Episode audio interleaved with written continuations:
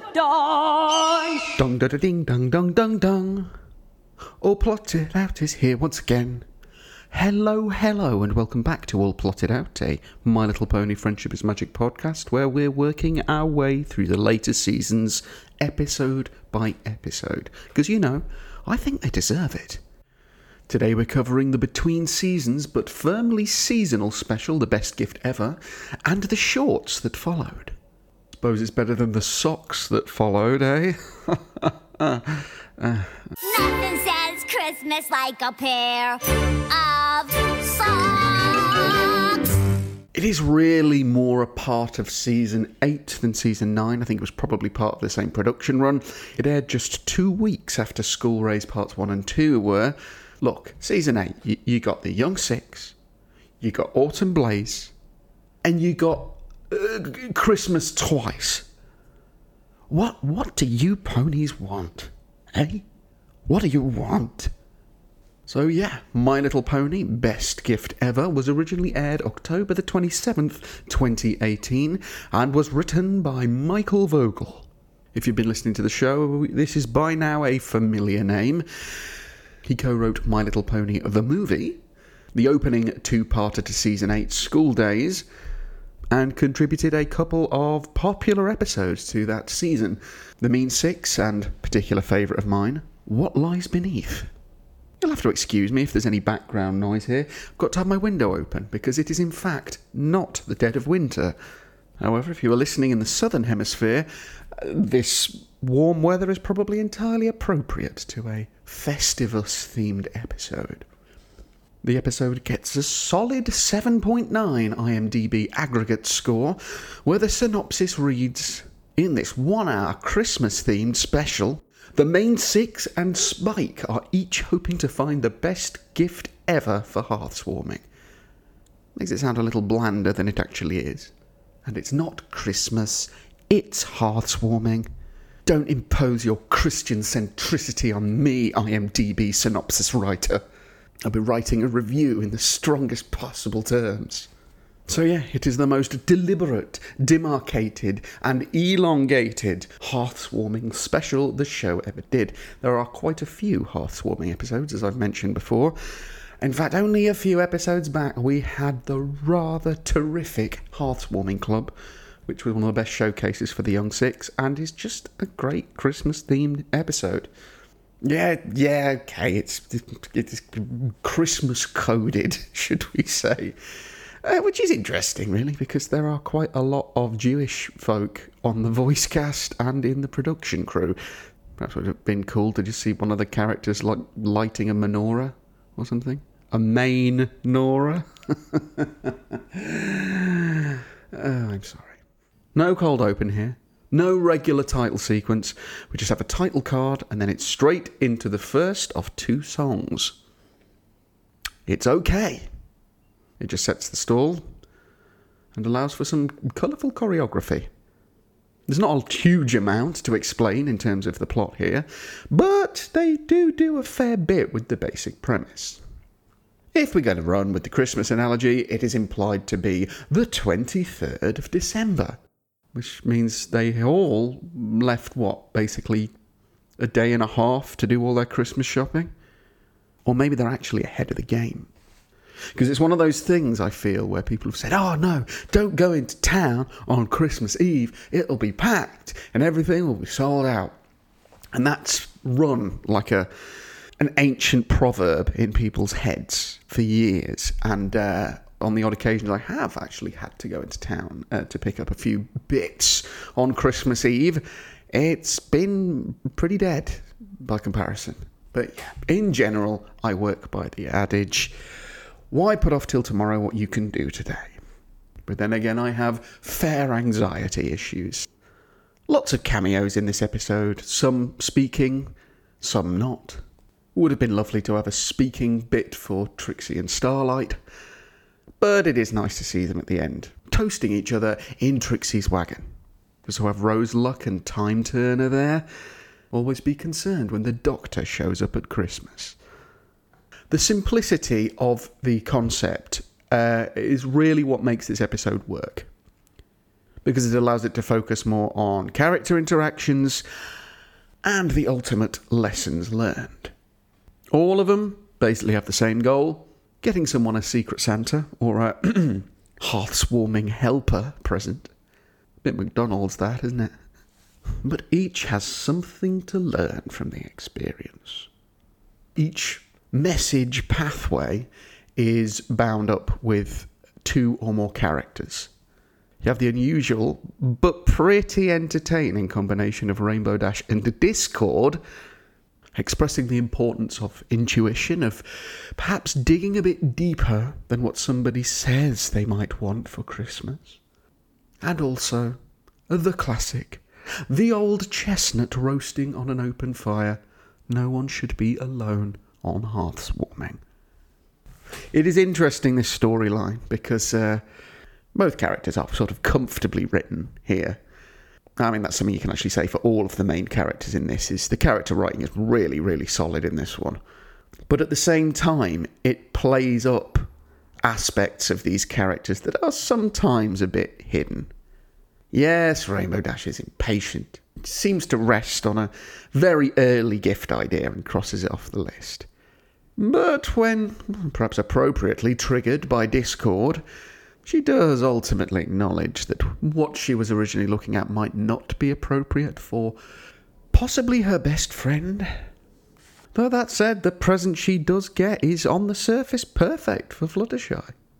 Why wouldn't Fluttershy like candles? They're, they're relaxing, they're decorative, they're, they're a gentle source of natural illumination.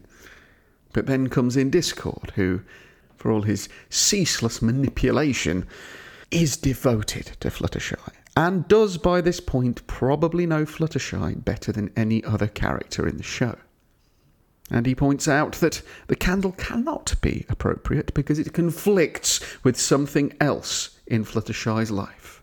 And yeah, there's a nice subversion where it seems that Discord is just taking pleasure, spectating in Rainbow Dash's attempts going badly, badly wrong, but it actually turns out that this is part of the master plan.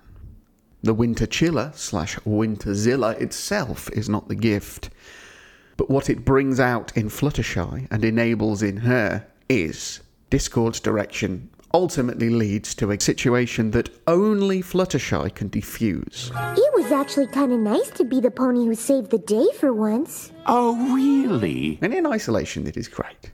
Although they perhaps didn't pick the best moment, because she has actually saved the day a few times lately. They would probably have literally died in hell if it weren't for her, just the previous episode, and the Kirin village would probably still be entirely mute if not for her skills and insight. Perhaps the hero wasn't quite as clear cut in those situations. But I'm splitting hairs. This is a great little subplot with just entertaining banter between a cunning trickster and basically an entertainingly stroppy teen. She's Fluttershy. Everything makes her worry. Now you sound like some pony who knows her. Well, if you're such an expert on Fluttershy, what did you get her? And you honestly expect me to tell you what I got Fluttershy so that you can one up me? Well, I have half a mind to stop helping you entirely. Good. Ah, Twily. Twily. We have subplot two, with Twilight freaking out, trying to get everything decorated and all the gifts in and everything prepared before her brother and her sister in law and the little biddy widdy baby are arriving from the Crystal Empire. Uh, which sounds a lot similar to a flurry of emotions. And I not only forgive the repetition, I laud it because it actually does my memories of that season 7 episode some favours by confusing it with this one. But anyway, Flurry Heart is once again a malignant nuisance. Twilight has got herself into a state, which Applejack seems to dryly comment is actually an annual occurrence. And due to the interference of the supernatural spoilt sprog, a giant smooze like monster begins to consume the castle and the ponies within. This ties in with the Pinkie Pie story, where she goes basically to the North Pole and meets three reindeer who represent the gifts of Christmas past, present, and future. I mean, not a huge amount is done with that, to be fair, but there's not a lot of space amidst all these subplots. Uh, they're called Aurora, Bori, and Alice, which is, you know, I, I have a fondness for a mid level pun.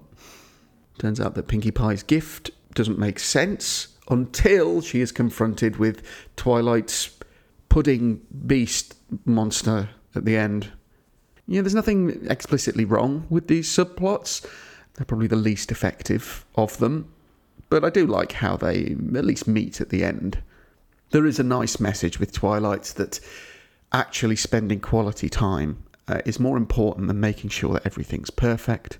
And well, Pinkie's doesn't, I recall, have a specific message. Well, it's Pinkie, Does it need to? Uh, it does, uh, as I implied, nicely not in with Twilight. So, yeah, it, at least it sort of has a purpose. An abstract one. also has a cool detour to Yakyakistan as well. I do love the fact that Pinkie in particular has cultivated this relationship with them and she is honorary pink pony. We have Spike and Rarity's subplots, which do feed into each other at the end and do provide a very nice song. Deliberately amping up uh, Spike's crush on Rarity, it seems this is a useful little asset that you can turn on when Spike needs to do something stupid for somebody else. It works. I mean, you know, I, I guess because it's used less and less, I just assume that the crush has subsided. But eh, there's nothing really wrong with turning it back on from time to time. But blimey, I mean, you know, eight years, Spike. I think I think you should get the picture, dude. Spike's trying to work out who actually has rarity so he can swap with them actually makes for some of the funniest stuff in the episode. Him trying to come in all coy and sly with his inquiry. If you can figure out who has the pony you want and they're okay with trading, I guess it's fine. Great! So, uh, Who do you? I don't have rarity. Oh, he's so charmingly naive. But he is fundamentally honest and sensitive. So he quickly comes to the conclusion that a homemade gift is the answer because Rarity is some pony who appreciates effort and individuality. Again, like with Discord, this is illustrating that Spike does know Rarity beyond the surface. Just like when the series first started, it would be easy to assume that Rarity is all about superficiality and shiny things and looking pretty. But as we quickly learnt, there's more to it than this. She wants to bring out the best in people, and she will go to the end of endurance to ensure that she does this. I can't believe you've done this. Always nice to hear Spike singing too. Proving me a liar in a recent episode, I do believe that Cathy Weseluck does provide the singing voice for Spike. She does a really good job too. It's hoarse, forgive the pun, but also sensitive. Perfectly Spike. And I do like the fact that the homemade gift is, you know, it's a little bit rough around the edges, but it's obvious that he's put a lot of effort into it. And it's not just childish naffness for its own sake. There's a nice balance there. And yeah, a little bit of artistic license where he starts playing this self made three string guitar a la Seasick Steve and produces a, a rather lovely sound with it. But maybe that's the point. Never judge a book by its cover. Never judge a guitar by the fact it's based on the Flying V. It's a nice bit of heart at the end. And speaking of heart, I think Rarity's is probably the most touching storyline in the episode. Speaking role for Derpy, slash Ditzy, slash Mail Mare, slash Muffins, slash Ponysona non grata. and uh, is it really better that she's now a, basically a, a ditzy computer says no airhead, um, as opposed to the, the kind of lovable klutz she was pre censorship? The Hay Code. Have I made that joke before? Anyway, the, the Hays Code, L- look it up. But anyway, it's a, a cute scene. with Rarity trying and failing to maintain her patience with the rather clueless mail mare. The mail mare, who I didn't realise this, is interestingly enough also voiced by Tabitha St. Germain. So she is talking to herself. If they'd brought Flurry Heart into the scene, it would have been a three way monologue. Shame we don't get a Chrysalis cameo. But yes, a post room mix up ultimately ends up with Rarity's gift to Applejack being sent to a farm in the middle of nowhere, where she meets a traditional but loving couple of parents and their son Pistachio, who, contrary to expectations, is mad about fashion.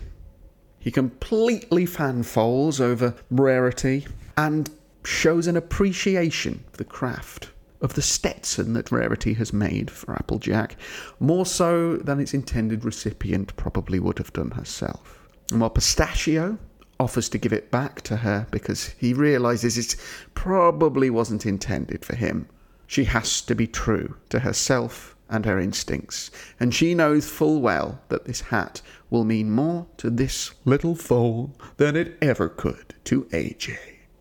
I love this little bit. Not only is it rarity at her best, while still showing some of her spiky edges, especially in the confrontation with Derpy slash Ditzy slash Mailmare slash Muffins slash Ponysona Non Grata. By the way, she's listed in the credits as Muffins. But I don't care. It's also just a nice little background message that I feel may have been put in for the parents watching the show. Now, the folks don't understand where Pistachio's fashion passion has come from. They're obviously not really tuned into the same appreciation as he is, but they are supportive. They don't know, but it's just him being him. Could read all sorts into that. Just like the catalogue for Bassett Sweets. Boo! And last but very much not least, we have once more teaming up after their tour de force. Well, tour de Kirin Village. AJ and Fluttershy once more facing the commercial greed of the Flim Flam brothers. While it's not the best storyline in the episode, and it's certainly not the first time an animated show has done a pop at consumerism, big vibes of Lionheart Lisa and Malibu Stacy Plus with this, only in far broader strokes, which is to be expected. Wait, don't be fooled. She's just a regular Malibu Stacy with a stupid cheap hat. She still embodies all the awful stereotypes she did before. But she's got a new hat.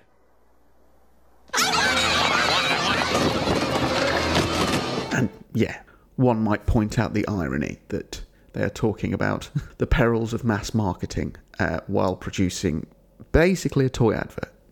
Brilliant toy advert, but that's the sort of underpinning here. But it is nice that they kind of managed to sneak the don't buy mass produced toys in a sort of one size fits all thing for kids at Christmas. Think about what they would actually like. It's Twilight Sparkle's balloon! Anyway. Now, the reason I picked this last is because, like a few more recent episodes, Applejack's characterization is taking a real step up. I don't know if it's a coincidence, but it feels like there's a concerted effort at the moment to bring back a bit more assertiveness and cunning to, to Applejack's character. She is the proactive one in this episode, right from the outset. Not just in her and Fluttershy's side plot, but at the beginning, when she sees that Twilight is freaking out, she is the one that de escalates the situation. And she is also the one that suggests the uh, heart-warming helper concept. She's forthright, dry-witted, but quick-witted, and where she can often be written as conservative to a fault. Small c. And writers will often really play up the perceived traditionalism of Applejack. Here we see the, the, the other side of this. Well, it's less the other side of it than the other element that informs this which is pragmatism and worldly wisdom. Applejack is a business pony, so she knows business ponies. She can smell Flim and Flam's ploy before they unveil themselves as Flim and Flam. And to be fair, voice aside, they're not bad disguises. Although you don't have to listen for very long to see who it is. Well, we get Flim Flam, but where's the Glim Glam? You know what I mean? Stray observations. Little hint in the opening song that Marble Pie is crushing hard on Big Mac. She looks utterly forlorn when she sees him kissing Thingy McFall from the other episode. You know, her. Love the individual winter looks for each of the main characters here. I mean, yeah, Rarity certainly has put the effort in, but it might be a bit OTT with this sort of thoroughly fluffy Russian steppes slash Zsa Zsa Gabor slash Miss Bianca from the Rescuers kind of look. It's a bit much. It's a bit aloof. And the hat's a bit of floof. So I'm, I think it might be either Fluttershy or Applejack who wins this fashion show. Because I love that kind of charcoal, dark teal parka that AJ's got going on. It looks really cool with her hat and her coloration, and it's it's no nonsense. Ah, yes, the pudding meme. Who'd have thought giving Twilight a wacky expression would end up in a GIF? I have special eyes. Look. Look with your special eyes. My brand! Yep, nice little planes, trains, and automobiles reference in the back of the train carriage where Applejack and Fluttershy are, with two ponies representing the, the two main characters played respectively by Steve Martin and John Candy in that John Hughes film. Not for the foals, that one, must be said, but this is not an obtrusive reference, unlike some others this season that we could mention. Speaking of cultural references, who the hey is Scorpan? Discord drops the name quite deliberately, and I wasn't exactly sure who that was. Was it a reference to some other media? But no. Scorpan is the younger brother of Tirek, briefly referenced in Twilight Kingdom, but more heavily alluded to in the comics, apparently. So, okay, cool. Oh, so Bright Mac, Applejack's father, gave her that hat. I wasn't sure if this had been established before, and once more I did a bit of digging, thanks to the handy dandy but uh, slow loading My Little Pony Friendship is Magic fandom site. And it seems that a couple of other origins have been specified through the course of the show. I'm not really going to mention the one done in a sort of fake interview outside the show for the hub back in the day. I wanted bobbing for apples at the Ponyville Fair. But um, her present Stetson is actually one that Rarity bought for her in Manehattan. Does any of this matter? No. Now, jumping ahead to the shorts, I'm going to go on in a bit. She she calls the hat Tallulah as well. Is this is this something that's been established? Nothing wrong with it. It's just okay. And in what limited time they have for these characters, it, it kind of seems like they're trying to give Cadance more of a a proactive role here trying to establish her and Shining Armour as a kind of tag team when they're fighting the Cookie Monster at the end. Because one of the criticisms of Cadance, especially in the earlier seasons, was that she was a pretty passive character, which you don't really want from a princess, unless you're being used as a puppet by somebody else. Just be honest with them. I'm sure they'll understand where you're coming from. So, yeah.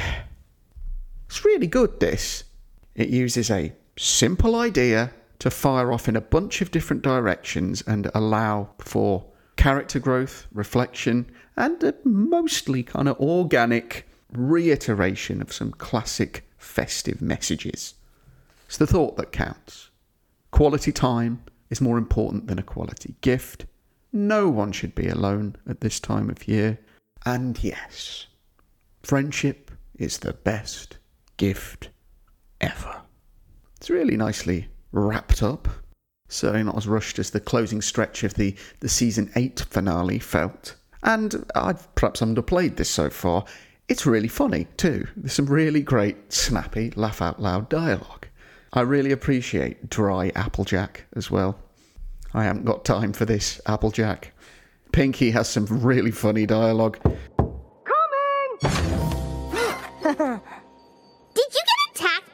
Party? And yeah, it's just got a nice balance of silly fun, character beats, and a bit of heart. But the question is this Does my previous assertion that the Hearthswarming Club is the best Hearthswarming episode in the show's run still stand? And the answer is I'm not sure. Because this also will get a 9. It's not over yet. Yeah, actually closer to Christmas. We were treated on December the 11th, 2018, to three shorts, each less than three minutes in duration, that basically involve the main six doing Christmassy stuff, except one that kinda doesn't. The episodes were, for some reason, withdrawn and then posted again on the 23rd of December. Can't really remember the reason for that. Not really interested enough to look any further into it, to be frank.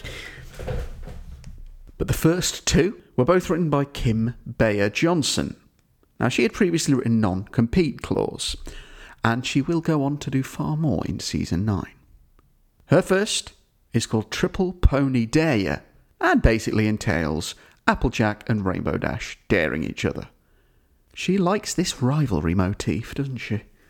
It's fast paced, it's fun enough. Applejack gives her hat a name.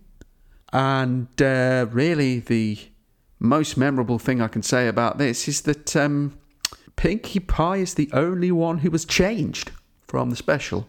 Because while this probably takes place around the same time as the start of that episode, um, Pinkie has this time and space bending gift, doesn't she? It's the best time and space bending gift ever, uh, or something. I don't know. I've not got anything to say about this. It's fine. It's fine. Right, the next one. the Great Escape Room. So we're doing an escape room again. Short does actually mention the fact that they had previously been in Escape Room in the season 7 episode All Bottled Up, which is great. Basically, this is Pinkie being Pinkie. Lots of wacky business. But I do like the very Pinkie esque twist that she has managed to erase her own memory of where the key is, what the answers are, and what happens when the time runs out.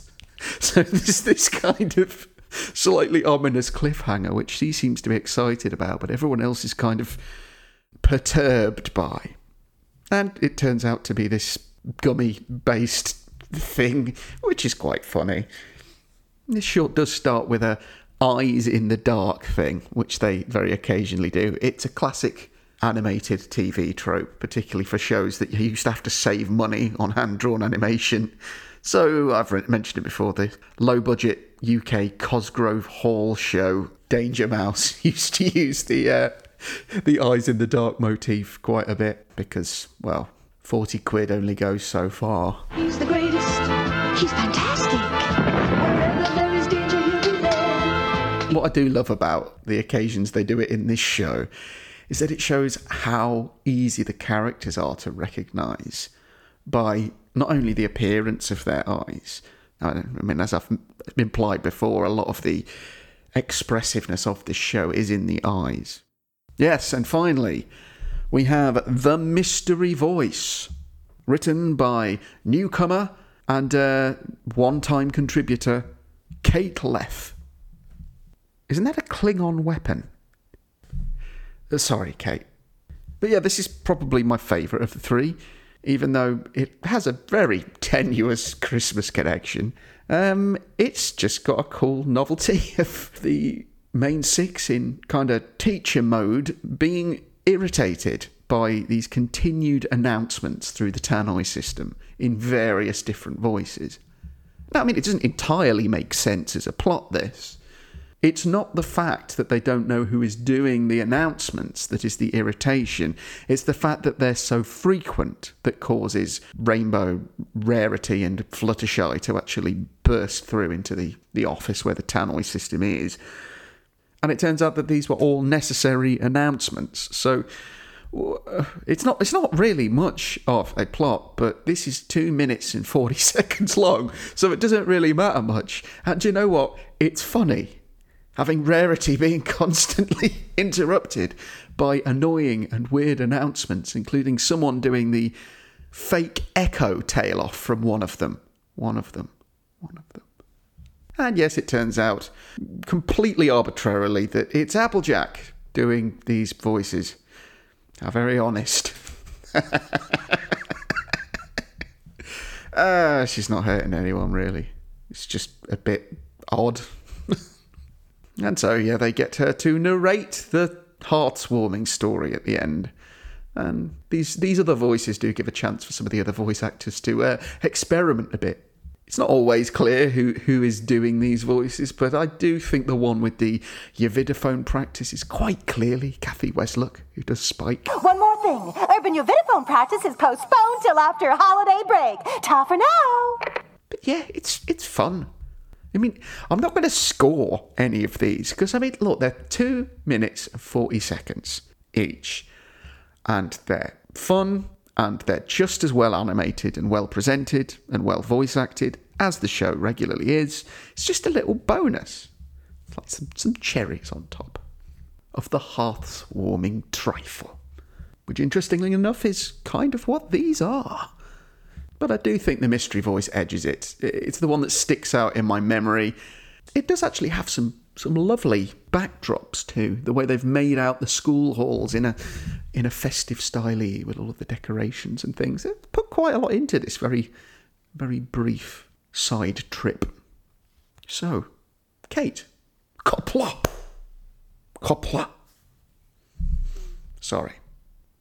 It's all very well my saying sorry, but I still did it again anyway. Today is a good day to twy. Got any problems, troubles, conundrums, or any other sort of issues, major or minor, that I, as a good friend, could help you solve? So that's Christmas out the way in uh, July. Now it's time for the last leg, the final stretch, the ultimate thing. Or is it? Because as it turns out, the between seasons hijinks are not over yet. Now, I hope you enjoyed Triple Pony Dare Ya, The Great Escape Room, and The Mystery Voice, because, in the immortal words of Bart Simpson, Eat my shorts. Five of them to be precise, that were aired at the beginning of 2019.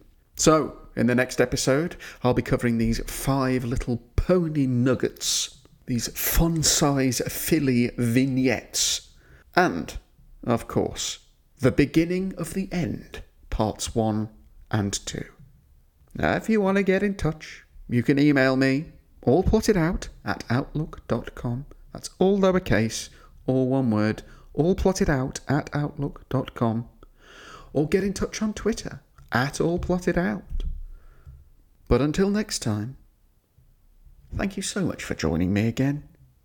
Stay safe, stay well, stay tolerant, and if you're listening to this on the 30th of July, have a smashing International Day of Friendship. Ta Maybe the later books are slightly more realistic than I gave them credit for.